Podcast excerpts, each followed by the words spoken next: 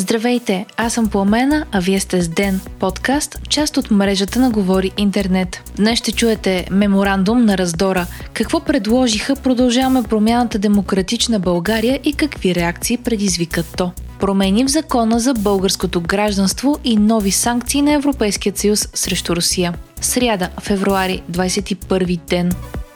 Нови трусове във властта, заплахи за предсрочни избори и извънредни брифинги белязаха днешния ден. Всичко това бе провокирано от предложение за меморандум, дошло от Продължаваме промяната Демократична България късно вчера. Коалицията разпространи предложение за меморандум с ГЕРБ, в което са записани условия, при които да продължи управлението на страната след 6 март. Припомняме, че тогава трябва да се осъществи ротацията и на мястото на Николай Денков премиер да стане Мария Габриел от ГЕРБ.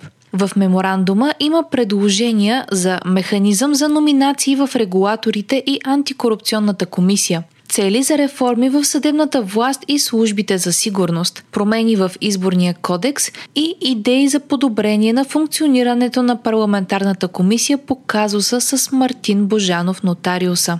В изявлението на Продължаваме промяната Демократична България изрично е написано, че ако не бъде постигнато съгласие с ГЕРБ по тези въпроси, то се върви към предсрочни парламентарни избори. Те могат да се проведат съвместно с вота за Европейски парламент, който се очаква да бъде на 9 юни. Лидерът на ГЕРБ Бойко Борисов реагира остро на предложенията в меморандума. Той каза, че документът не е бил изпратен на ГЕРБ, а само на Мария Габриел. Борисов обвини Продължаваме промяната Демократична България в незряло поведение. Също така определи предложението им номинациите в регулаторите да бъдат разпределени по-равно между ГЕРБ и ППДБ като нарушаващо парламентаризма. Чуйте. Мария Габриел по телефона ми прочете първите няколко изречения, спрях я, защото нататък не ме интересува.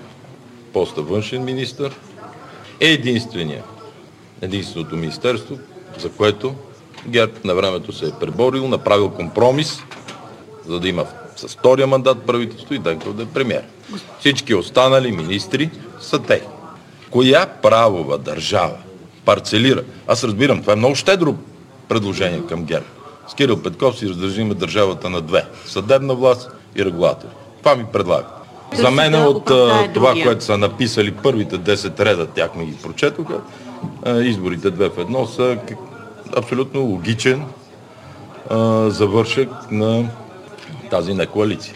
В меморандума е записано и че страните се ангажират да не разчитат на плаващи мнозинства и да не прибягват до договорки с други парламентарни сили при избора на кандидати за регулаторите. Припомняме, че декември месец миналата година Десислава Атанасова, тогава председател на парламентарната група на ГЕРБ, каза пред БТВ, че ДПС ще участва в управлението на регулаторите. Тя заяви, че тяхната тежест ще е 1/3. Тогава трите формации ГЕРБ, СДС, ППДБ и ДПС се договориха, че ще разработят заедно механизъм, по който да се взимат решения за назначенията в регулаторите. Председателят на парламентарната група на ДПС Делян Пеевски тогава потвърди, че кадри на партията ще участват в управлението на регулаторите. Предложенията, заложени в меморандума сега, обаче, изглежда, че изолират ДПС. Това не се хареса не само на лидерът на ГЕРБ, но и на Делян Пеевски. Чуйте коментара на председателят на парламентарната група на ДПС. Виждам, че някой иска да си делне държавата по един много екзотичен начин, мога да кажа. За мен е абсурдно в някакъв меморандум, както го нарекоха, да има желание за подялба на съдебната власт. Антикорупционни агенции, съдебна власт, това е нечувано за мен. Нечувано. Няма да подкрепиме това делкане, съгласно Конституцията, където има блокираща квота 160 гласа, ние в делкане няма да участваме. Благодаря. Лидерът на Продължаваме промяната Кирил Петков обясни предложенията в меморандума така. Не става дума, за съжаление, за никакъв подарък и за делкане на регулаторите, както чух такива изкази, защото ако отиде на втора страница, даже на трета, казва се ясно, страните се отказват от излъчване на кандидати с ярък политически профил. Даваме възможност на граждански предложения и се слага нарочна проверка за интегритет. А равнопоставеността е да се гарантира, че двете страни имат и право на вето и няма да има превес, така че да се самоконтролираме. И на хората трябва да се почне да се разбира, че единственият начин да усетят промяна, ако тези регулатори бъдат сменени с хора, които са независими, които отговарят само за обществото и обществените нужди, и никой политик или син, или майка, или баща, или който и да е, не може да повлияе на техните решения. Петков анализира реакцията на ГЕРБ така. Ако паднем и отидем на избори, ще бъде само за едно. Ще ви кажа защо. Ще бъде, защото според мен от ГЕРБ и ДПС в комплект се надяваха да имат 2/3 мнозинство в тези регулатори.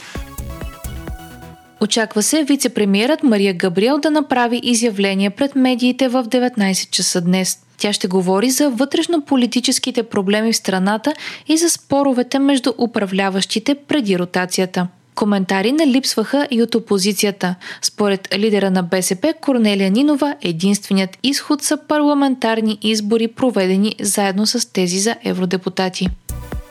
Българско гражданство ще се получава само срещу владеене на български език. Това решиха народните представители днес. Те приеха промени в Закона за българското гражданство, предложени от Министерски съвет. С тях се въвежда задължение кандидатстващите за българско гражданство да владеят български език. Условието ще важи и за хората, които кандидатстват на основание български произход, както и за тези, чието родител е придобил българско гражданство или е починал като български гражданин. Изключение от изискването ще са хора, кандидатстващи на основание осиновяване от страна на български гражданин.